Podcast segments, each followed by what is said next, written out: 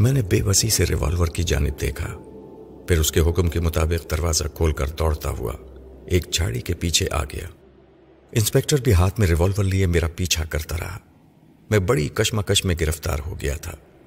مجھے سامی تک پہنچنے کی جلدی تھی اور انسپیکٹر کے فرائض کا بھی خیال تھا کہ وہ جو سلوک میرے ساتھ کر رہا ہے، وہ عین قانون کے مطابق ہے۔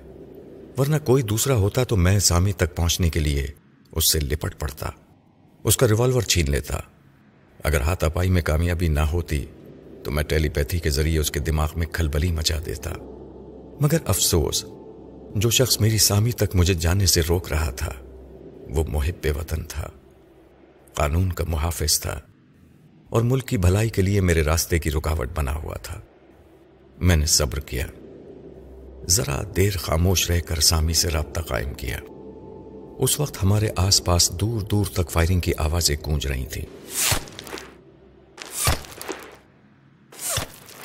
میں نے سامی کے دماغ پر دستک دے کر کہا کہ وہ فکر نہ کرے۔ میں بالکل قریب پہنچ گیا ہوں اور اس مکان سے تقریباً دو سو گز کے فاصلے پر ہوں۔ سامی کی سوچ نے جواباً کہا، فرحات، جلدی آؤ۔ ایک شخص میرے کمرے میں آیا ہے اور میرا ہاتھ پکڑ کر مجھے کمرے سے باہر لے جانے کی کوشش کر رہا ہے۔ مجھے جلدی بتاؤ کہ میں کیا کروں۔ میری سوچ نے کہا، وہ لوگ فائرنگ کی آواز سن کر خطرے کو سمجھ گئے ہیں۔ اس لیے تمہیں اس مکان سے دور کسی دوسرے اڈے کی طرف لے جا رہے ہیں۔ تم یہ بتاؤ کہ تمہارے آس پاس کتنے آدمی ہیں۔ صرف ایک شخص ہے جو میرا ہاتھ پکڑ کر مجھے کھینچے لیے جا رہا ہے۔ میں اسے مخاطب کر رہی ہوں، لیکن یہ کچھ بولتا ہی نہیں ہے۔ سنو، کہیں یہ گونگا تو نہیں ہے؟ اس شخص کی آواز سامی کے ذہن سے ٹکرا کر مجھ تک پہنچ رہی تھی۔ وہ ہانپنے کے انداز میں ہوں ہوں کی آواز سے نکال رہا تھا۔ میرے لیے ایک نئی الجھن پیدا ہو گئی۔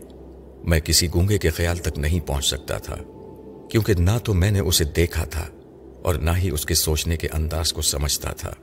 اب تک میں اسی خیال میں تھا کہ جو سامی سے مخاطب ہو کر باتیں کرے گا، میں اس انجانے شخص کے دماغ تک پہنچ جایا کروں گا، جیسا کہ اس ڈرائیور تک پہنچ گیا تھا۔ اور اس کی کار کو ایک درخت سے ٹکرا دیا تھا۔ لیکن وہ گونگا میرے لیے ایک چیلنج بن گیا۔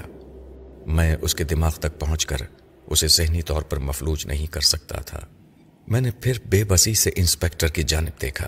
وہ ریوالور دکھا کر مجھے آگے بڑھنے کے لیے کہہ رہا تھا۔ میں زمین پر اوندھے منہ لیٹ کر رینگنے لگا۔ ذرا دور جا کر میں نے مکان کی طرف اپنا رخ کیا۔ انسپیکٹر نے ڈانٹ کر کہا، رک جاؤ، دائیں طرف آگے بڑھو۔ میں نے جھلا کر سر گھماتے ہوئے انسپیکٹر کو دیکھا۔ وہ میرے اور سامی کے درمیان دیوار بن گیا تھا۔ اس وقت وہ بھی مجھ سے ذرا فاصلے پر اوندھا منہ لیٹا ہوا تھا اور ریوالور والا ہاتھ اٹھائے مجھے گولی مار دینے کی دھمکی دے رہا تھا۔ اتنے میں اچانک ہی قریب سے گولی چلنے کی آواز آئی۔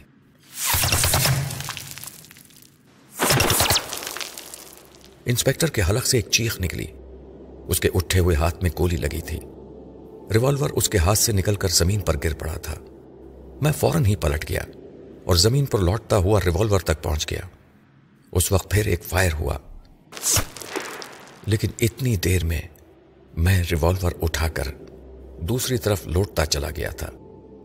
ایک جگہ رک کر میں نے اس سم دو فائر چونک دیے۔ میری بے تکی نشانے بازی کام آ گئی۔ میں نے ایک دشمن کو چیخ کر گرتے اور زمین پر تڑپتے دیکھا۔ دوسری طرف انسپیکٹر اپنا زخمی ہاتھ پکڑے کر رہا رہا تھا۔ انسپیکٹر صاحب، میں نے کہا، زخمی ہاتھ کی مرم پٹی کے لیے آپ اپنے کسی ماتحت کو آواز دے دیجیے۔ میرے پاس وقت نہیں ہے۔ سامی کی مہک مجھ سے دور ہو رہی ہے۔ اس کا مطلب یہ ہے کہ وہ اسے مجھ سے دور لے جا رہے ہیں۔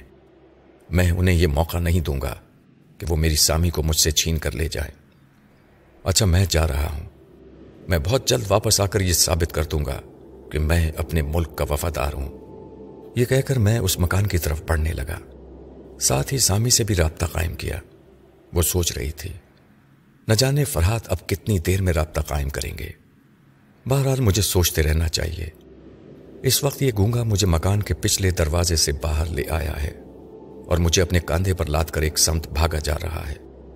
میں کبھی رینگ رہا تھا، کبھی گھٹنوں کے بل تیزی سے چل رہا تھا۔ اور کبھی جھک کر دوڑتے ہوئے مکان کی طرف جا رہا تھا۔ فائرنگ کی آواز سن کر میں پھر زمین پر گر پڑتا تھا۔ اس وقت مجھ پر دیوان کی تاری تھی۔ میری روح، میری حیات مجھ سے چینی جا رہی تھی۔ اس لیے فائرنگ کے باوجود بار بار اٹھ کر بھاگ رہا تھا۔ میں نے سامی کو بتایا کہ اب میں مکان کے بالکل قریب پہنچ گیا ہوں۔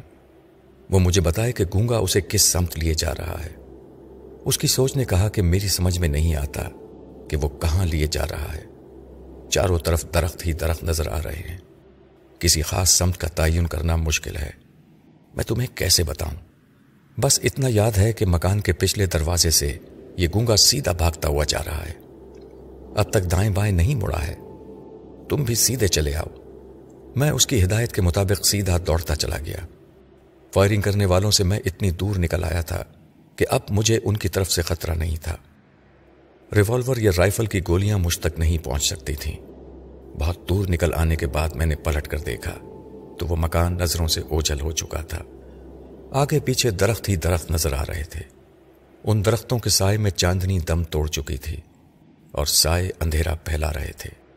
دور تک سامی اور گونگے کا نام و نشان نہیں تھا۔ میں نے سوچا کہ سامی کو چیخنے کا مشورہ دینا چاہیے تاکہ اس کی آواز سے سمت کا تعین کیا جا سکے۔ پھر خیال آیا کہ رات کے سناٹے میں اس کی آواز چاروں طرف گونجے گی۔ جنگل خاموش ہے۔ اس کی آواز کو یہ جنگل باز گشت کی طرح چاروں طرف سے اچھالتا رہے گا۔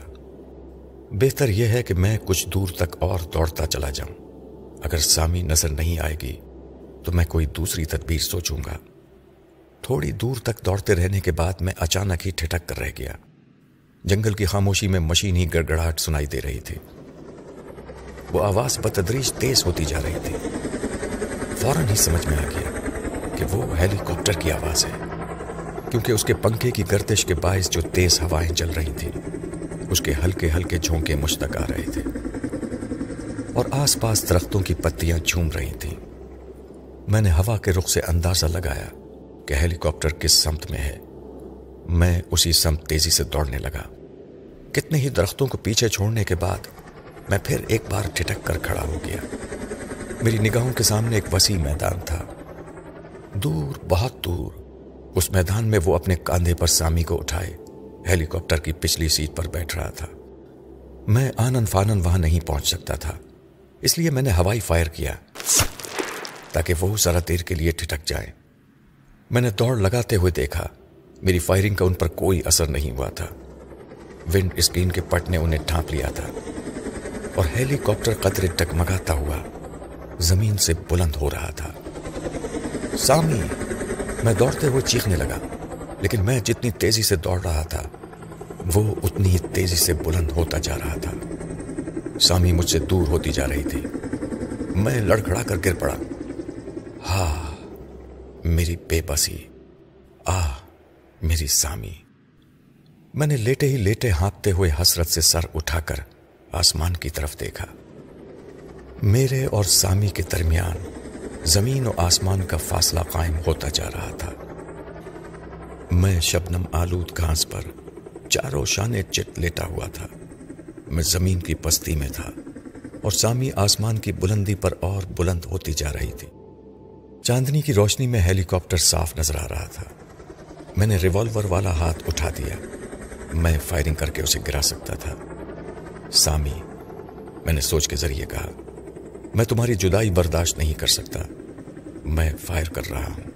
ابھی ہیلی کاپٹر کو نیچے گرا دوں گا۔ نہیں فرات ایسا نہ کرنا۔ اس کی سہمی ہوئی سوچ نے کہا ہیلی کاپٹر اتنی بلندی سے گرے گا تو اس کے ساتھ میرا جسم بھی برباد ہو جائے گا۔ تم اپنے جسم کو چھوڑ دو۔ فی الحال اپنی روح کو کسی دوسرے جسم میں منتقل کر دو۔ اس طرح تم پھر میرے پاس آ جاؤ گی۔ مجھے تمہارے جسم سے نہیں، تمہاری روح سے محبت ہے۔ میں تم سے جدا ہو کر سکون سے نہیں رہ سکوں گا۔ نہیں فراد تمہیں میری قسم، گولی نہ چلانا۔ میں اس ہیلی کاپٹر کے ساتھ اپنے جسم کو برباد نہیں ہونے دوں گی۔ تم کچھ عرصے کی جدائی برداشت کر لو۔ تمہیں اچھی طرح معلوم ہے کہ میں نے اپنے جسم کو حاصل کرنے کے لیے کتنی مصیبتوں کا سامنا کیا ہے۔ میں اس جسم کی حفاظت کے لیے اب بھی بڑے بڑے صدمے سہ سکتی ہوں۔ تمہاری جدائی برداشت کر سکتی ہوں۔ لیکن اس جسم سے علیحدہ نہیں ہو سکتی۔ اس کی باتیں سن کر میرے دل پر ایک گھونسا سا لگا۔ میں اسے اتنی شدت سے چاہتا تھا کہ اس کی جدائی برداشت نہیں کر سکتا تھا۔ اور وہ ایسے برداشت کر رہی تھی جیسے اس کے جسم کے سامنے میری کوئی اہمیت نہ ہو۔ حقیقت بھی یہی تھی۔ وہ میری خاطر اپنے جسم کی قربانی نہیں دے سکتی تھی۔ میں نے ریوالور والا ہاتھ نیچے گرا دیا۔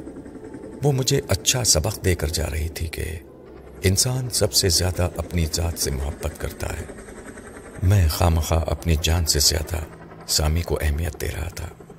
میں نے اسی وقت فیصلہ کر لیا کہ جس طرح سامی کو اپنا جسم عزیز ہے، اسی طرح مجھے بھی اپنے مقاصد عزیز ہوں گے۔ میرا پہلا مقصد یہی تھا۔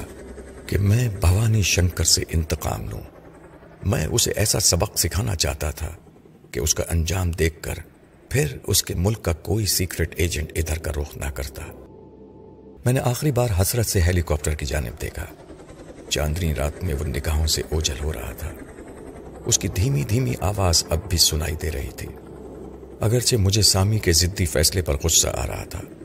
اس کے باوجود میں اس سے اس قدر ناراض نہیں ہو سکتا تھا۔ کہ اسے بالکل ہی فراموش کر دیتا۔ وہ دماغ سے مٹنے والی ہستی نہیں تھی۔ میں نے چپکے سے اس کی سوچ کو پڑھنا چاہا، لیکن نہ پڑھ سکا۔ اسی وقت رات کے سناٹے میں بہت سے بھاگتے ہوئے قدموں کی آوازیں سنائی دینے لگیں۔ میں نے دور درختوں کی جانب دیکھا۔ تھوڑی دیر بعد چند مسلح جوان نظر آئے۔ وہ بہت دور تھے۔ پھر بھی میں نے انہیں پہچان لیا۔ وہ انٹیلیجنس کے جوان تھے۔ انہوں نے بھی مجھے دور سے دیکھ لیا تھا، لیکن شاید پہچان نہیں سکے تھے۔ اس لیے رائفلیں اٹھائے مجھے نشانے پر رکھتے ہوئے میری طرف بڑھتے آ رہے تھے۔ میں نے چیخ کر کہا، میرا نام فرحاد ہے۔ میں وہی ہوں جس نے یہاں تک تمہاری رہنمائی کی ہے۔ اسسٹنٹ انسپیکٹر کی آواز سنائی تھی۔ تمہارے پاس انسپیکٹر صاحب کا ریوالور ہے۔ اسے ہماری طرف پھینک دو۔ میں نے حکم کی تعمیل کی۔ ریوالور کو پوری قوت سے ان کی طرف پھینک دیا۔ اسسٹنٹ انسپیکٹر نے اسے اٹھا لیا۔ پھر وہ سب میرے قریب آ گئے۔ اس نے تنزیہ انداز میں پوچھا، کہاں ہے تمہاری سامی؟ میں نے جواب دیا، مجھے افسوس ہے۔ وہ لوگ اسے لے گئے۔ آپ کے انسپیکٹر صاحب میرا راستہ نہ روکتے تو میں سامی کو بھی روک لیتا اور دشمنوں کو بھی فرار ہونے کا موقع نہ دیتا۔ اس نے کہا، بہرحال جو کچھ بھی ہوا، اس پر بعد میں بحث ہوگی۔ ابھی تم خود کو زیر حراست سمجھو۔ اب چلو یہاں سے۔ میں ان کے درمیان سر جھکا کر چلنے لگا۔ راستے میں وہ مکان نظر آیا، جہاں سامی کو قید کیا گیا تھا۔ اب وہ مکان سامی کے وجود سے خالی تھا۔ مجھے پھر اس کی یاد ستانے لگی۔ ہم سب خاموشی سے چل رہے تھے۔ اس خاموشی کا فائدہ اٹھا کر میں سامی کے خیالات پڑھنے لگا۔ وہ سوچ رہی تھی، میں اتنی دیر سے فرحات کو اپنے خیالوں میں پکار رہی ہوں، مگر ان کی طرف سے کوئی جواب نہیں مل رہا ہے۔ معلوم ہوتا ہے وہ ناراض ہو گئے ہیں۔ میری سمجھ میں نہیں آتا کہ میں انہیں کیسے مناؤں۔ جب بھی وہ مجھ سے رابطہ قائم کریں گے، اس وقت میں انہیں سمجھا سکوں گی کہ میں نے کس طرح مجبور ہو کر ان کی جدائی برداشت کی ہے۔ سامی، میں نے اسے مخاطب کیا۔ تم اپنی مجبوریاں کیا سمجھاؤ گی میں خوب سمجھتا ہوں کہ تم اپنے شاہکار جسم کی پوجا کرتی ہو۔ اس جسم کی خاطر تم اپنے ڈیڈی کے ساتھ نہیں گئی چھمیاں کا پیچھا کرتی رہی اس جسم کی خاطر تم نے میرے پیار کو بھی اہمیت نہیں دی اور مجھے چھوڑ کر جا رہی ہو۔ نہیں فرحاد مجھے سمجھنے کی کوشش کرو۔ تمہارا پیار میری زندگی ہے۔ میں دھرتی کے ایک کونے سے دوسرے کونے تک جاؤں۔ تب بھی مجھے تمہارا جیسا جیون ساتھی نہیں ملے گا۔ تم یہ کیوں نہیں سوچتے کہ میں صرف تمہارے لیے اپنے جسم کی حفاظت کر رہی ہوں؟ اسی لیے میں نے یہ جسم تمہارے لیے سنبھال کر رکھا ہے۔ اس کے اس اعتراف سے میں پگھل گیا، لیکن دوسرے لمحے میں نے خود سے سوال کیا کہ میں سامی کے محض جسم سے محبت کرتا ہوں۔ ٹھہرو فراد مجھ سے یوں ناتا نہ توڑو۔ ہم ایک اچھے دوست کی طرح جدا ہوئے ہیں۔ اور بہت جلد ایک اچھے دوست کی طرح ملیں گے۔ ہاں اگر تقدیر نے ملایا تو ضرور ملیں گے۔ اس وقت تک کے لیے خدا حافظ۔ ہم جنگل کی پگڈنڈیوں سے گزرتے ہوئے پختہ سڑک پر آ گئے۔ انٹیلیجنس والوں کی تین گاڑیاں واپسی کے لیے تیار کھڑی تھیں۔ کار کی پچھلی سیٹ پر انسپیکٹر لیٹا ہوا تھا۔ اس کے زخمی ہاتھ کی مرم پٹی ہو چکی تھی۔ مجھے وین میں مسلح جوانوں کے درمیان بٹھایا گیا۔ انہیں اس بات کا اندیشہ تھا کہ میں کہیں فرار نہ ہو جاؤں۔ ان کے تیور بتا رہے تھے کہ وہ مجھ پر اعتماد نہیں کر رہے ہیں۔ میں چپ چاپ ان کے درمیان بیٹھا رہا۔ میں انسپیکٹر وغیرہ کے خیالات پڑھ کر یہ معلوم کر سکتا تھا کہ وہ میرے متعلق کیا رائے رکھتے ہیں۔ لیکن میرا دل خیال خانی کی طرف مائل نہ ہوا۔ میں بہت تھکن محسوس کر رہا تھا۔ سامی کی جدائی نے اور اس کی بے رخی نے دل برداشتہ کر دیا تھا۔ میں نے اس کے خیال کو بھی دماغ سے جھٹک کر آنکھیں بند کر لی ایک گھنٹے بعد ہم آئی بی کی عمارت میں پہنچے۔ مجھے توقع تھی کہ وہاں مجھ سے طرح طرح کے سوالات ڈانٹ ڈپٹ کر کیے جائیں گے۔ لیکن کسی نے مجھ سے ایک لفظ تک نہ کہا۔ تین مسلح جوان میرے دائیں بائیں اور پیچھے چلتے رہے اور مجھے ایک کمرے میں لے جا کر بند کر دیا۔ میں نے فریاد نہیں کی۔ بڑے آرام سے ایک ایزی چیئر پر نیند دراز ہو گیا۔ جو مجرم ہوتے ہیں وہ سزا کے خوف سے سہمے رہتے ہیں۔ میں نے کوئی جرم نہیں کیا تھا۔ اس لیے ٹھاٹ سے تمام رات سوتا رہا۔ دوسری صبح آٹھ بجے کمرے کا دروازہ کھلا۔ مسلح جوان مجھے لے کر ایک بڑے سے ہال نمک کمرے میں آئے۔ وہاں صوفے پر چند آفیسرز بیٹھے ہوئے تھے۔ وہ انسپیکٹر بھی تھا، جس کا ہاتھ زخمی ہوا تھا۔ اس نے کہا، فرحاد، کل رات تم نے صحیح رہنمائی کی تھی۔ ہم دشمنوں کے اڈے تک تو پہنچ گئے تھے۔ لیکن ہم یہ کیوں نہ سوچیں کہ تم نے ڈبل گیم کھیلا ہے؟ تم ان کی طرف ہماری رہنمائی کرتے رہے، دوسری طرف اپنی محبوبہ کو سرحد پار جانے دیا۔ میں نے جواب دیا، آپ اپنے طور پر بہت کچھ سوچ سکتے ہیں۔ میں صرف اتنا ہی کہہ سکتا ہوں کہ مجھے اپنے ملک سے زیادہ کوئی چیز عزیز نہیں ہے۔ میں اپنے وطن کی خاطر اپنی محبوبہ سے بھی منہ موڑ سکتا ہوں۔ اگر میں ان کا ساتھی ہوتا تو اس وقت بلا روک ٹوک ہیلی کاپٹر کے ذریعے ان کے ساتھ چلا جاتا۔ انسپیکٹر نے کہا، میری آدمیوں کی رپورٹ کے مطابق تم پہلے ہی ہیلی کاپٹر کے قریب پہنچ گئے تھے۔ اگر تم ان کے ساتھی نہیں ہو اور تم نے ان کے ساتھ جانا گوارا نہیں کیا، تو پھر سامی کو کیسے چھوٹ دے دی؟ میں نے چھوٹ نہیں دی۔ میرے پہنچنے سے پہلے ہی ہیلی کاپٹر میری پہنچ سے بلند ہو گیا تھا۔ میں ان کا کچھ نہیں بگاڑ سکا۔ ایک آفیسر نے تنزیہ انداز میں کہا حالانکہ تم ان کا بگاڑ سکتے تھے۔ تمہارے ہاتھ میں ریوالور تھا۔ تم فائرنگ کر سکتے تھے۔ مگر تم نے ایک بھی فائر نہیں کیا۔ کیا اس سے ظاہر نہیں ہوتا کہ تم نے انہیں نہایت آسانی سے فرار ہونے کا موقع دیا ہے؟ میں نے انہیں فرار ہونے کا موقع نہیں دیا تھا۔ بات دراصل یہ ہے کہ میں سامی کو نقصان نہیں پہنچانا چاہتا تھا۔ اگر میری فائرنگ سے ہیلی کاپٹر گر جاتا تو سامی مجھے زندہ سلامت نہ ملتی۔ اس کا مطلب یہ ہے کہ تم نے سامی کی خاطر ان پر فائرنگ نہیں کی۔ ابھی تم نے کہا تھا کہ اپنے ملک کی خاطر اپنی محبوبہ سے بھی منہ موڑ سکتے ہو۔ محب وطن ہو۔ ایک محبوبہ کو زندہ سلامت رکھنے کے لیے تم نے دشمنوں کو یہاں سے نکل جانے کا موقع دے دیا۔ کیا اس طرح تم خود اپنے جرم کا اعتراف نہیں کر رہے ہو؟ میرا سر ندامت سے جھک گیا۔ انہوں نے گھما پھرا کر مجھ سے میرا جرم کا اعتراف کرا لیا تھا۔ خدا گواہ ہے۔ اس وقت میرے ذہن میں یہ بات نہیں تھی کہ میں سامی کو زندہ سلامت رکھنے کی خاطر ملک کے دشمنوں کو بھاگنے کا موقع دے رہا ہوں۔ اب مجھے احساس ہوا کہ ایک لڑکی کے عشق میں میں نے کیا غلطی کی ہے۔ میں نے یہ بھی نہ سوچا کہ اس ہیلی کاپٹر میں بھوانی شنکر بھی ہو سکتا ہے اور اس کے ساتھ میرے ملک کے چند عام راز بھی ہو سکتے ہیں۔ مجھ سے کتنی بڑی حماقت ہوئی تھی۔ میں نے ندامت سے کہا، واقعی مجھ سے نادانستگی میں بہت بڑا جرم سرزد ہوا ہے۔ سامی کو بچانے کی خاطر اس پہلو پر توجہ نہیں دی تھی کہ دشمن کو فرار کا موقع مل جائے گا۔ جرم دانستہ کیا گیا ہو یا نہ دانستگی میں ہوا ہو، میں مجرم کہلاؤں گا۔ آپ جو چاہیں سزا دیں، مگر خدا کے لیے مجھے دشمن نہ سمجھیں۔ یہ میرے لیے ایک گالی ہے۔ میں سزا برداشت کر سکتا ہوں، لیکن گالی برداشت نہیں کر سکتا۔ جرم کیا ہے تو سب کچھ برداشت کرنا ہوگا۔ ایک آفیسر نے سخت لہجے میں کہا، اگر خود کو ایسے مقام تک لے آؤ جہاں صرف گالیاں سننی پڑتی ہیں، تو یہ تمہاری اپنی ہی غلطی ہوگی۔ میں نے کہا، لیکن غلطی کی تلافی بھی تو ہو سکتی ہے۔ اگر آپ مجھے اتنا موقع دیں کہ میں دشمنوں کا پیچھا کر سکوں، تو میں یقین دلاتا ہوں کہ انہیں پکڑ کر واپس لے آؤں گا، یا پھر انہیں ہمیشہ کے لیے ختم کر دوں گا۔ لیکن میں جانتا ہوں کہ مجھے موقع نہیں دیا جائے گا۔ اس لیے کہ میں آپ لوگوں کی نظروں میں قابل اعتماد نہیں ہوں۔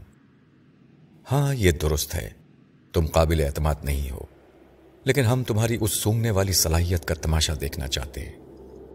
انسپیکٹر راشد نے بتایا کہ تم نے سامی کی بو سونگتے ہوئے دشمنوں کے اڈے تک رہنمائی کی تھی۔ اگر میں یہاں سے باہر جاؤں تو کیا تم بتا سکو گے کہ میں باہر جا کر کہاں وقت گزار رہا ہوں؟ جی ہاں میں بتا سکتا ہوں۔ لیکن اس سے پہلے میں آپ کے قریب آ کر آپ کو سونگنا چاہتا ہوں۔ وہ آفیسر اٹھ کر کھڑا ہو گیا۔ میں اس کے قریب پہنچ کر اس کے چاروں طرف یوں گھومنے لگا، جیسے اس کی بو سونگ رہا ہوں حالانکہ بو سونگ کر تو میرے فرشتے بھی یہ نہیں بتا سکتے تھے کہ وہ آفیسر باہر جا کر کہاں وقت گزارے گا۔ یہ سب کچھ میں آفیسر کے خیالات پڑھ کر معلوم کر سکتا تھا۔ لیکن میں ان پر یہ ظاہر نہیں کرنا چاہتا تھا کہ میں ٹیلی پیتھی کے علم سے بخوبی واقف ہوں۔ وہ آفیسر ایک اور آفیسر کے ساتھ باہر چلا گیا۔ کسی نے مجھے بیٹھنے کے لیے نہیں کہا۔ میں نے دونوں ہاتھ کمر پر رکھ کر آنکھیں بند کر لیں اور بلند آواز سے کہنے لگا۔ آفیسر اس کمرے سے نکل کر ایک جگہ ٹھہر گئے ہیں۔ وہ دروازے سے باہر چند قدم کے فاصلے پر ہیں۔ جب وہ آگے بڑھیں گے تو میں بتاؤں گا کہ وہ کہاں جا رہے ہیں۔ یہ کہہ کر میں خاموش ہو گیا اور باہر کھڑے ہوئے آفیسر کے خیالات پڑھتا رہا۔ اس کے خیال سے مجھے پتا چلا کہ وہ کہیں نہیں جائے گا۔ کوریڈور میں کھڑا رہے گا۔ وہ اپنے ساتھی افسر سے کہہ رہا تھا فراد کے متعلق آپ کا کیا خیال ہے؟ کیا اس پر بھروسہ کیا جا سکتا ہے؟ دوسرے افسر کا جواب سنائی دیا۔ بظاہر تو وہ شریف آدمی لگتا ہے، لیکن موجودہ حالات کے پیش نظر اس پر بھروسہ نہیں کیا جا سکتا۔ یہ سن کر کسی کا پیچھا کرنے والی صلاحیت ایسی ہے کہ یہ شخص ہمارے بہت کام آ سکتا ہے۔ میں اسی پوائنٹ پر سوچ رہا ہوں کیا ہم کسی طرح اس کی صلاحیتوں سے فائدہ نہیں اٹھا سکتے۔ ہاں اس طرح کہ وہ ہماری آدمیوں کی کڑی نگرانی میں رہے اور ہمارے کام آتا رہے۔ بالکل ٹھیک ہے، وہ ہماری نگرانی میں رہے گا۔ اگر آئندہ اس نے وفاداری کا ثبوت دیا، تو ہم اسے باقاعدہ ٹریننگ دیں گے۔ ہمیں اسے آزمانا چاہیے۔ ہم ہم پہلے یہ طے کر چکے ہیں کہ محمود حسن کو جیل سے فرار ہونے کا موقع دیا جائے گا۔ اگر فرحت اس کی مہک سے آشنا ہو جائے، تو پھر ہم اس کی رہنمائی میں بڑی آسانی سے محمود حسن کا پیچھا کر سکیں گے۔ آپ اب بھی اسے محمود حسن کہہ رہے ہیں؟ حالانکہ یہ ثابت ہو چکا ہے کہ وہ مسلمان نہیں ہے۔ وہ یقیناً کسی ملک کا سیکرٹ ایجنٹ ہے۔ جب تک ہم اسے فرار ہونے کا موقع نہیں دیں گے، اس کی اصلیت کا علم نہیں ہوگا۔ اچھی بات ہے۔ آئیے ہم اس طرح فرحت کو بھی آزمائیں گے۔ کہ وہ دیانتداری سے ہمارے کام آ سکتا ہے یا نہیں۔ وہ دونوں واپس آنے لگے۔ میں نے آنکھیں کھول کر کہا، وہ دونوں آفیسر واپس آ رہے ہیں۔ میری بات ختم ہوتے ہی دروازہ کھلا اور وہ دونوں اندر آ گئے۔ دوسرے تمام آفیسر مجھے حیرانی سے دیکھنے لگے۔ ان دونوں نے میری اس بات کی تصدیق کر دی کہ وہ اس کمرے سے باہر نکل کر کہیں دور نہیں گئے تھے۔ دروازے سے چند قدموں کے فاصلے پر کھڑے ہوئے تھے۔ ایک آفیسر نے مجھ سے کہا فرحاد ہم اس تذبذب میں ہیں کہ تم پر اعتماد کریں یا نہ کریں۔ اس تذبذب سے نکلنے کا ایک یہی راستہ ہے کہ ہم تمہیں اپنی وفاداری ثابت کرنے کا ایک موقع دیں۔ میں نے خوشی کا اظہار کیا۔ یہ میری خوش نصیبی ہے کہ آپ مجھے ایک موقع دے رہے ہیں۔ آفیسر نے کہا، اب تمہیں ایک قیدی سے ملایا جائے گا۔ تم اپنی عادت کے مطابق اس کے جسم کی بو سے آشنا ہو جاؤ۔ آج رات ہم اسے فرار ہونے کا موقع دیں گے۔ اور تمہاری رہنمائی میں اس کا پیچھا کریں گے۔ اگر اس بار تم نے صحیح رہنمائی کی، تو ہم تمہاری پچھلی غلطی معاف کر دیں گے۔ میں وعدہ کرتا ہوں کہ آپ کی صحیح رہنمائی کروں گا۔ اس سلسلے میں میری ایک درخواست ہے کہ مجھے اس قیدی سے کھل کر باتیں کرنے کا موقع دیا جائے۔ وہ باتیں نہیں کرے گا۔ اس نے خاموشی اختیار کر لی ہے۔ تم جتنی دیر چاہو خاموشی سے اس کا مشاہدہ کر سکتے ہو۔ یہ کہہ کر آفیسر نے دو مسلح جوانوں کو حکم دیا کہ وہ مجھے قیدی کے پاس لے جائیں۔ وہ میرے دائیں بائیں آ کر کھڑے ہو گئے اور مجھے چلنے کا اشارہ کیا۔ میں ان کے ساتھ کمرے سے باہر آ گیا۔ عمارت کے پچھلے حصے میں چند کوٹریاں تھیں، جنہیں حوالات کے طور پر استعمال کیا جا رہا تھا۔ وہیں ایک کوٹری میں وہ قیدی سر جھکائے بیٹھا ہوا تھا۔ کوٹری کے سامنے کھڑے ہوئے ایک سپاہی نے آہنی دروازے کا تالا کھول دیا۔ میرے اندر جانے کے بعد دروازے کو دوبارہ بند کر دیا گیا۔ سپاہی اور دو مسلح جوان وہاں سے چلے گئے۔ اس دوران قیدی نے سر اٹھا کر ایک بار مجھے دیکھا تھا۔ پھر سر جھکا کر یوں بیٹھ گیا تھا جیسے وہاں کسی کے آنے کی اسے پرواہ نہ ہو۔ میں اس کے سامنے آنی دروازے سے ٹیک لگا کر کھڑا رہا اور اس کے خیال کو پڑھنے لگا۔ وہ سوچ رہا تھا، ہم، نہ جانے کتنے لوگ پوچھ گچھ کے لیے آتے رہیں گے۔ مگر میری زبان نہیں کھلے گی۔ میں جانتا ہوں کہ ابھی یہ لوگ نرمی سے کام لے رہے ہیں۔ اس کے بعد مجھے طرح طرح کی اذیتیں پہنچائیں گے۔ لیکن میرا نام بھی بھوانی شنکر ہے۔ میں انہیں اپنی اصلیت تک نہیں پہنچنے دوں گا۔ بھوانی شنکر کا نام سنتے ہی میں چونک گیا اور حیرانی سے اس قیدی کو دیکھنے لگا۔ حیرانی اس بات کی تھی کہ جس بھوانی شنکر سے میں اپنے ملک کے راز چین کر لانا چاہتا تھا وہ میرے سامنے قیدی کی حیثیت سے بیٹھا ہوا تھا۔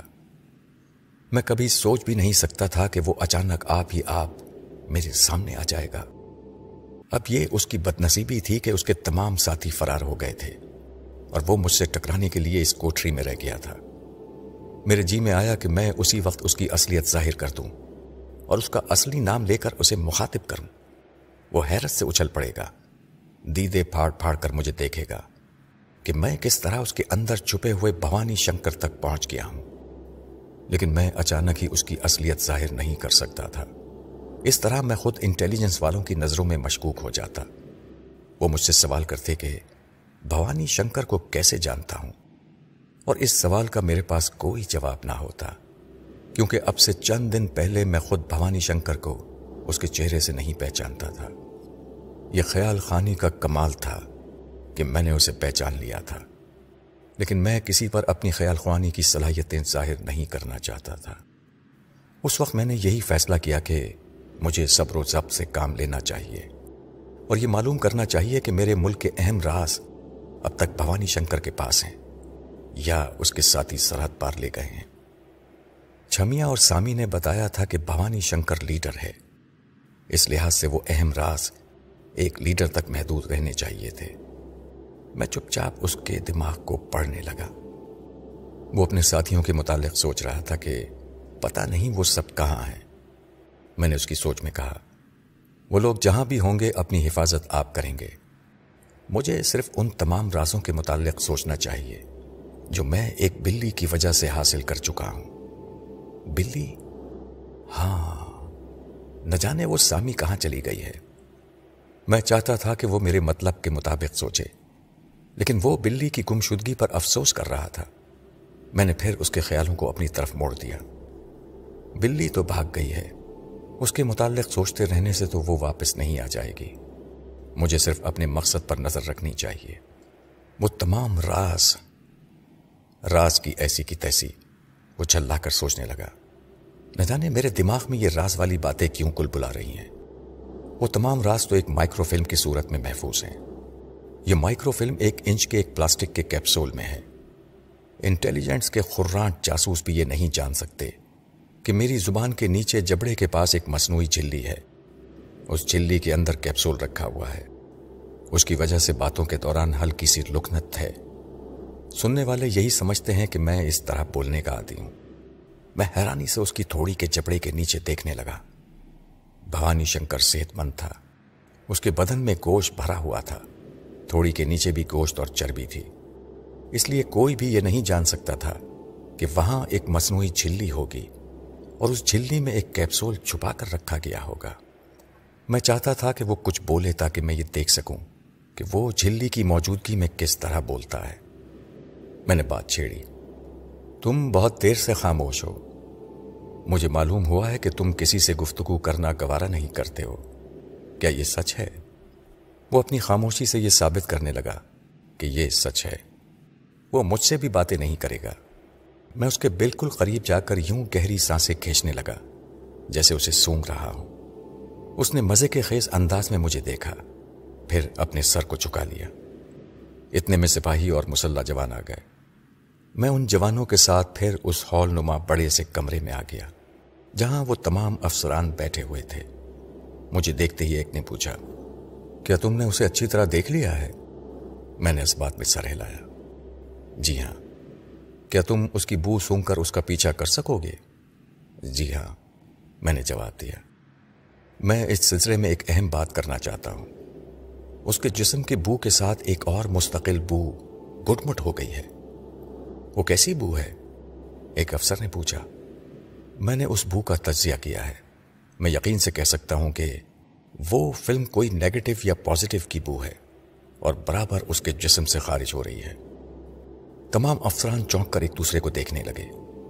ایک افسر نے اپنی جگہ سے اٹھ کر پریشانی کے انداز میں کہا، تم تم کیا کہنا چاہتے ہو؟ کیا؟ کیا وہ قیدی کوئی فلم نکل کر بیٹھا ہوا ہے؟ میں نے کہا، اگر وہ کوئی فلم نکل جاتا ہے تو وہ پیٹ میں نہیں جاتی۔ لیکن اس کے جبڑے کے قریب سے فلم کی مہک خارج ہو رہی ہے۔ دو گھنٹے بعد مجھے پھر طلب کیا گیا۔ اس بار افسروں کا رویہ بدل گیا تھا۔ انہوں نے مجھے اپنے صوفے پر بٹھا لیا۔ ایک ملازم نے ناشتے کی ٹرے میز پر لا کر رکھ دی۔ اس وقت مجھے یاد آیا کہ میں صبح سے بھوکا ہوں یعنی مجھے دشمن سمجھ کر بھوکا رکھا گیا تھا۔ اور اب دوست سمجھ کر خاطر مدارات کی جا رہی تھی۔ ناشتے کے دوران انہوں نے مجھے بتایا کہ بھوانی شنکر کا ایکس رے فوٹو لیا گیا تھا، جس سے پتا چلا کہ اس نے اپنے جبڑے کے پاس ایک انچ لمبی کوئی چیز چھپا رکھی ہے۔ پہلے تو اسے سمجھایا گیا کہ وہ چیز نکال کر ان کے حوالے کر دے، مگر وہ انکار کرتا رہا۔ آخر اسے ایک انجیکشن کے ذریعے بے ہوش کر کے آپریشن تھیٹر پہنچا دیا گیا۔ پھر آپریشن کے ذریعے وہ مائکرو فلم والا کیپسول برامد کر لیا گیا۔ یہ سب کچھ بتانے کے بعد ایک افسر نے کہا تم حیرت انگیز صلاحیت کے مالک ہو۔ انسانوں کی مختلف اقسام کو بھی پہچانتے ہو اور جسم کے اندر چھپی ہوئی کسی چیز کی مہک کو بھی پہچان لیتے ہو۔ کیا تم بو تجزیہ کرنے کی مشق کرتے رہتے ہو؟ جی نہیں، میں نے جواب دیا۔ یہ میری پیدائشی عادت ہے۔ خواہ کتنی ہی قسم کی خوشبو اور بدبو آپس میں کٹ مٹ ہو جائیں، میں انہیں الگ الگ پہچان لیتا ہوں۔ پھر وہ مجھ سے میری پچھلی زندگی اور موجودہ مصروفیات کے متعلق بات کرتے رہے اور میں انہیں اطمینان بخش جواب دیتا رہا۔ اس دوران ہمارے درمیان کافی حد تک بے تکلفی ہو گئی۔ ایک افسر تو دوست کی حد تک بے تکلف ہو گیا۔ وہ میرے ساتھ شبانہ ہوٹل میں آیا۔ ہوٹل کے احاطے میں پچھلی رات سے میری کار کھڑی ہوئی تھی۔ اس کار میں میں سامی کے ساتھ ڈنر کے لیے آیا تھا۔ اسے دیکھتے ہی سامی کی یاد بری طرح ستانے لگی۔ اس افسر نے جس کا نام شہباز خان تھا، مجھے اداس دیکھ کر پوچھا، تمہارا منہ کیوں لٹک گیا ہے؟ میں نے ایک سرد آہ بھر کر کہا، سامی، یاد آ رہی ہے۔ کیا وہی لڑکی جو پچھلی رات ہیلی کاپٹر کے ذریعے فرار ہو گئی ہے؟ وہ فرار نہیں ہوئی۔ دشمن اسے جبرن لے گئے ہیں۔ بات ایک ہی ہے یعنی وہ جا چکی ہے۔ جو چھوکری ہاتھ سے نکل گئی ہے، اس کا افسوس نہ کرو۔ سامی سے آگے چھوکریاں اور بھی ہیں۔ بولو، کتنی چھوکریوں کی ضرورت ہے؟ میری جان، آج تم نے وہ کارنامہ دکھایا ہے کہ کرائم برانچ کے کسی ریکارڈ میں ایسے کارنامے کی مثال نہیں ملتی۔ کمال ہے۔ تم سونگنے کی عادت سے ایکس رے مشین کی طرح انسان کے جسم کے اندر پہنچ جاتے ہو۔ اب میں تمہیں آوارہ بھٹکنے نہیں دوں گا۔ تمہیں کام کا آدمی بناؤں گا۔ تمہیں بتاؤں گا کہ تم اس صلاحیت سے خود اور اپنے ملک کو کس طرح فائدہ پہنچا سکتے ہو۔ کیا تم ہمارے ڈپارٹمنٹ میں کام کرنا پسند کرو گے؟ میں نے جواب دیا، کام کرنے کے دو مقاصد ہوتے ہیں۔ ایک مقصد یہ ہوتا ہے کہ کام کا اچھا خاصا معاوضہ حاصل کیا جائے۔ لیکن خدا کے فضل و کرم سے میرے پاس اتنی دولت ہے کہ میں معاوضے کے لالچ میں کہیں کام نہیں کروں گا۔ دوسرا مقصد یہ ہے کہ ملک کی تعمیر و ترقی اور تحفظ کے لیے کام کیا جائے۔ اس سلسلے میں بھی میں مستقل ملازمت نہیں کروں گا۔ جب بھی آپ کو میری ضرورت ہوگی، میں آپ کے کام آتا رہوں گا۔ یہ تم مجھے آپ کیوں کہتے ہو؟ بھائی، یہ تکلف ختم کرو۔ ہم آپس میں دوست ہیں۔ میں نے بے تکلفی سے اس کے شانے پر ہاتھ رکھ کر کہا، اچھی بات ہے۔ آج سے ہم بے تکلف دوست ہیں۔ اب بتاؤ کہ پھر کب ملاقات ہوگی؟ آج رات کو اسی ہوٹل میں ٹھیک آٹھ بجے۔ ڈنر میری طرف سے۔ اوکے۔ میں نے اس سے مسافہ کیا اور کار کا دروازہ کھول کر اسٹیئرنگ سیٹ پر بیٹھ گیا۔ وہاں بیٹھتے ہی عقت نما آئینے میں ایک حسینہ نظر آئی۔ وہ ہوٹل کے برامدے میں کھڑی ہوئی کسی کا انتظار کر رہی تھی۔ میں نے شہباز خان سے کہا، شہباز، ذرا اس آئینے میں دیکھو، تمہاری آنکھیں روشن ہو جائیں گی۔ شہباز نے یوں دیدے پھاڑ پھاڑ کر دیکھا جیسے واقعی آنکھیں روشن ہو رہی ہوں۔ اس نے آنکھ مارتے ہوئے کہا، بہت خوبصورت لڑکی ہے۔ اسے میں کئی بار اس ہوٹل میں دیکھ چکا ہوں۔ یہ جتنی حسین ہے، اتنی ہی مغرور بھی ہے۔ اسے دیکھنا فضول ہے، دوست۔ یہ تمہارے آگے گھاس نہیں ڈالے گی۔ اچھا میں نے مسکرا کر پوچھا، کیا تم مجھے چیلنج کر رہے ہو؟ ہاں اس لیے چیلنج کر رہا ہوں کہ یہاں تمہارے سونگنے کی صلاحیت کام نہیں آئے گی۔ یہ درست ہے کہ میری صلاحیت کام نہیں آئے گی، لیکن اپنی شخصیت بھی تو کوئی چیز ہے۔ کیا تم خود کو گلفام سمجھتے ہو؟ میں گلفام تو نہیں ہوں، لیکن ایسا گیا گزرا بھی نہیں ہوں۔ تم شام تک موقع دو، آج رات یہ ڈنر ٹیبل پہ ہمارے ساتھ ہوگی۔ میں کار کو بیک کر کے پارکنگ ایریا سے نکالنے لگا۔ اسی وقت وہ تیزی سے چلتی ہوئی میری طرف آنے لگی۔ میں سمجھ گیا کہ وہ لفٹ لینا چاہتی ہے۔ مجھے اتنی جلدی کامیابی کی توقع نہیں تھی۔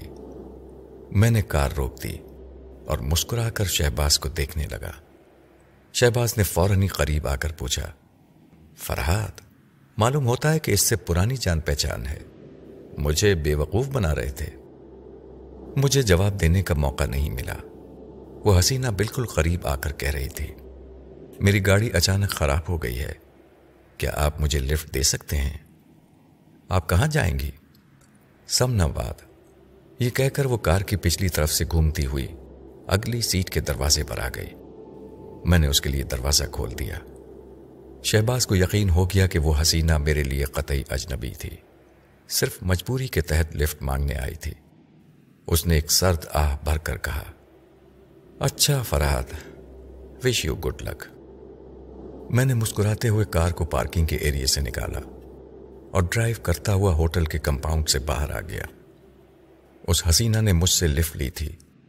اب اس سے لفٹ لینے کے لیے ضروری تھا کہ میں اس کی سوچ کے ذریعے اس کے مزاج کو اور اس کے کردار کو سمجھتا۔ یہ سمجھنے کے بعد ہی مجھے پتا چلتا کہ وہ آج شام کو دعوت قبول کرے گی یا نہیں۔ وہ حسینہ خاموش بیٹھی ونڈ اسکرین کے پار دیکھ رہی تھی اور سوچ رہی تھی۔ مردوں کی یہ عادت ہوتی ہے کہ لڑکی کو تنہا پا کر عشق کرنے لگتے ہیں۔ اس لیے مجھے ذرا انتظار کرنا چاہیے۔ یہ شخص خود ہی کوئی بات چھیڑ کر مجھ سے لفٹ لینے کی کوشش کرے گا۔ مجھے کچھ دال میں کالا نظر آیا۔ یہی وجہ تھی کہ ایک مغرور لڑکی لفٹ لینے کے لیے تیار بیٹھی تھی اور کسی مقصد کے بغیر یہ حسینہ تیار نہیں ہو سکتی تھی۔ میں اس کے خیالات کو پڑھنے لگا۔ وہ سوچ رہی تھی۔ اوہ بہت دیر ہو گئی۔ یہ شخص میری طرف مائل نہیں ہو رہا۔ مجھے اپنی کوٹھی تک پہنچنے سے پہلے اسے اپنی طرف مائل کرنا چاہیے۔ یہ سوچ کر وہ اپنی سیٹ پر ذرا سیدھی ہو کر بیٹھ گئی۔ پھر اس نے پوچھا، کیا یہ آپ کی کار ہے؟ جی ہاں میں نے جواب دیا۔ وہ مسکرا کر بولی، آپ کے حلیے سے تو پتہ نہیں چلتا کہ اس کار کے مالک آپ ہیں۔ آپ برا نہ مانیے گا۔ جو بات میرے دل میں تھی وہ میں نے کہہ دی۔ برا ماننے کی کیا بات ہے؟ واقعی میرا حلیہ ایسا ہو رہا ہے کہ چند دنوں سے میں ایک پریشانی میں مبتلا تھا۔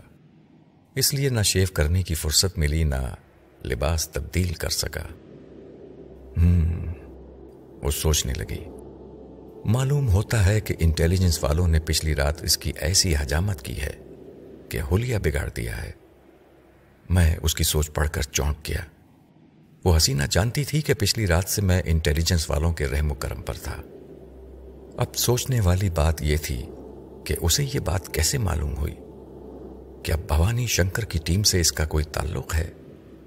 میں اس حسینہ سے یوں محتاط ہو گیا جیسے برابر میں ناگن کنڈلی مارے بیٹھی ہو اور اب تب میں مجھے ڈسنے ہی والی ہو۔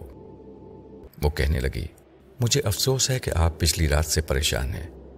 آپ بلا تکلف بتائیں کہ میں آپ کے لیے کیا کر سکتی ہوں۔ میں شرمندہ ہوں کہ سمنا باد تک لفٹ مانگ کر میں نے آپ کو مزید پریشان کیا۔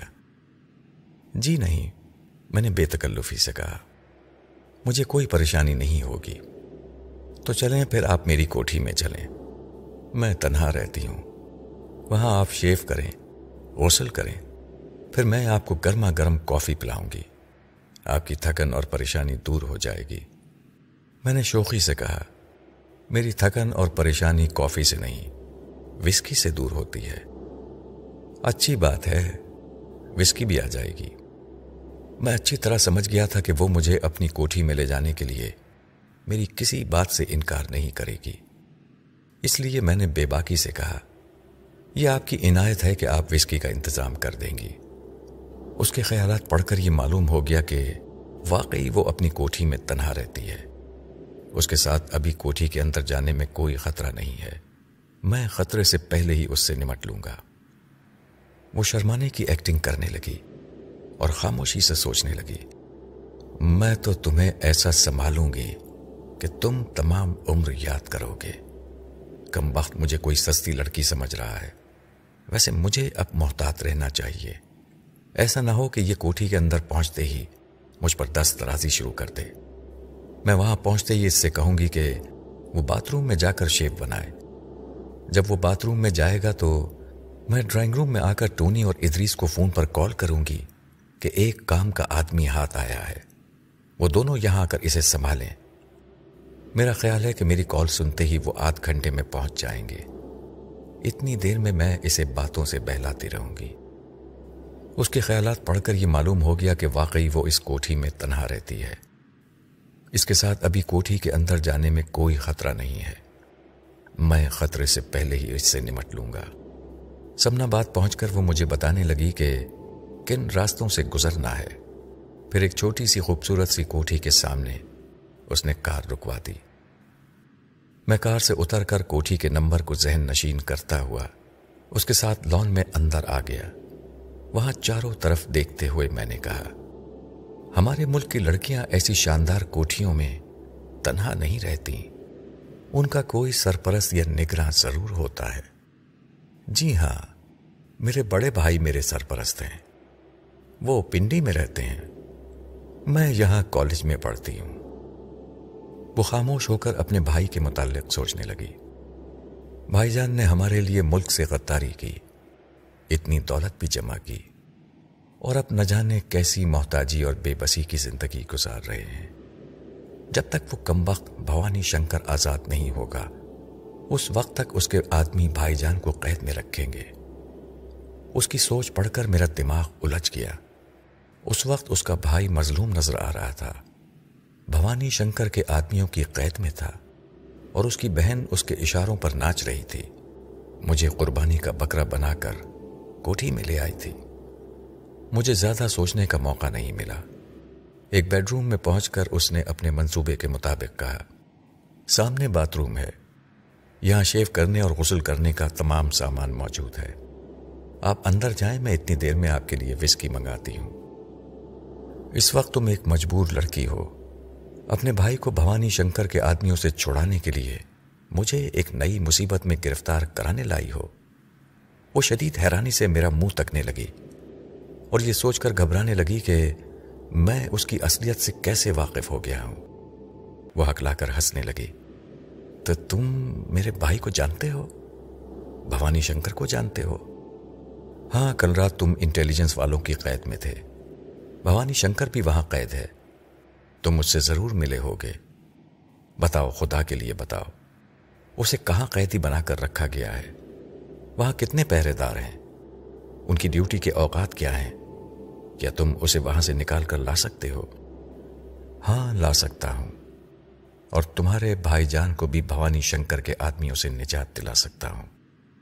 وہ کیسے؟ اس نے خوش ہو کر اپنے دونوں ہاتھ میرے شانوں پر رکھ دیے۔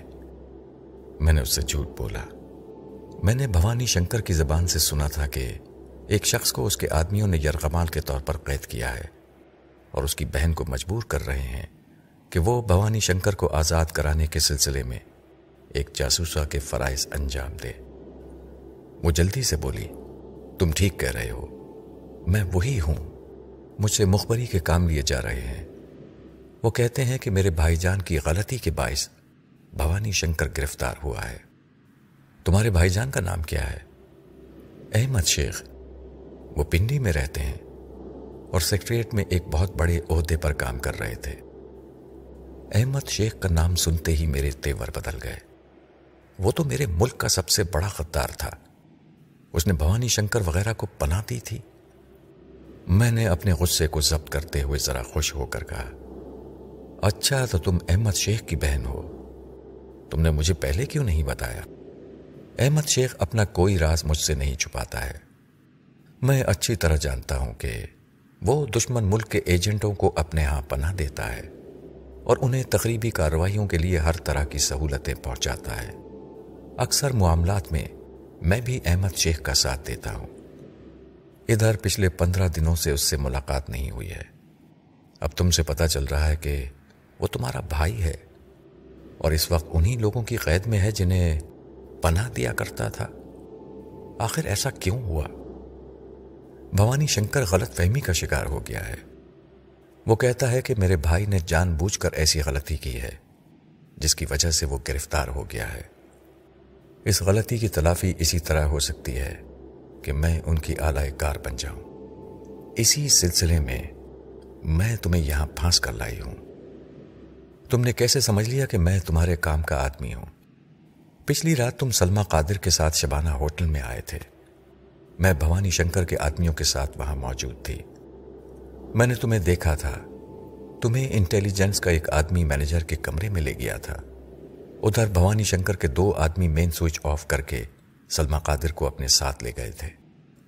ابھی تھوڑی دیر پہلے شبانہ ہوٹل کے پارکنگ ایریا میں تمہیں دیکھتے ہی میں نے پہچان لیا۔ وہاں میرے ساتھ ٹونی کھڑا ہوا تھا۔ اس نے بتایا کہ تم پچھلی رات انٹیلیجنس والوں کی حراست میں تھے۔ ہو سکتا ہے کہ ان لوگوں نے بھوانی شنکر کی اصلیت جاننے کے لیے تمہیں اس سے ملایا ہو۔ یہی معلومات حاصل کرنے کے لیے میں تمہیں یہاں لائی ہوں۔ ٹونی نے کہا تھا کہ یہاں پہنچ کر میں فون پر اسے اطلاع دوں۔ وہ ادریس کے ساتھ یہاں آئے گا اور تم سے پچھلی رات کی تمام باتیں اگلوائے گا۔ لیکن تم نے خود ہی تمام باتیں اگل دی ہیں۔ اب تم بتاؤ کہ بھوانی شنکر کی غلط فہمی کیسے دور کرو گے۔ اس کی غلط فہمی دور ہوگی، تبھی بھائی جان کو رہائی نصیب ہوگی۔ تمہارے بھائی جان وہاں سے رہا ہو کر ابھی آزادی کا سانس نہیں لے سکیں گے۔ کیونکہ انٹیلیجنس والے انہیں بھی تلاش کر رہے ہوں گے۔ یہ میں جانتی ہوں۔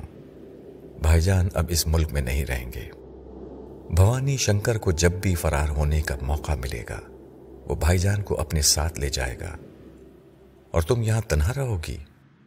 نہیں، میں تمام جائیداد فروغ کرنے کے بعد یو کے چلی جاؤں گی۔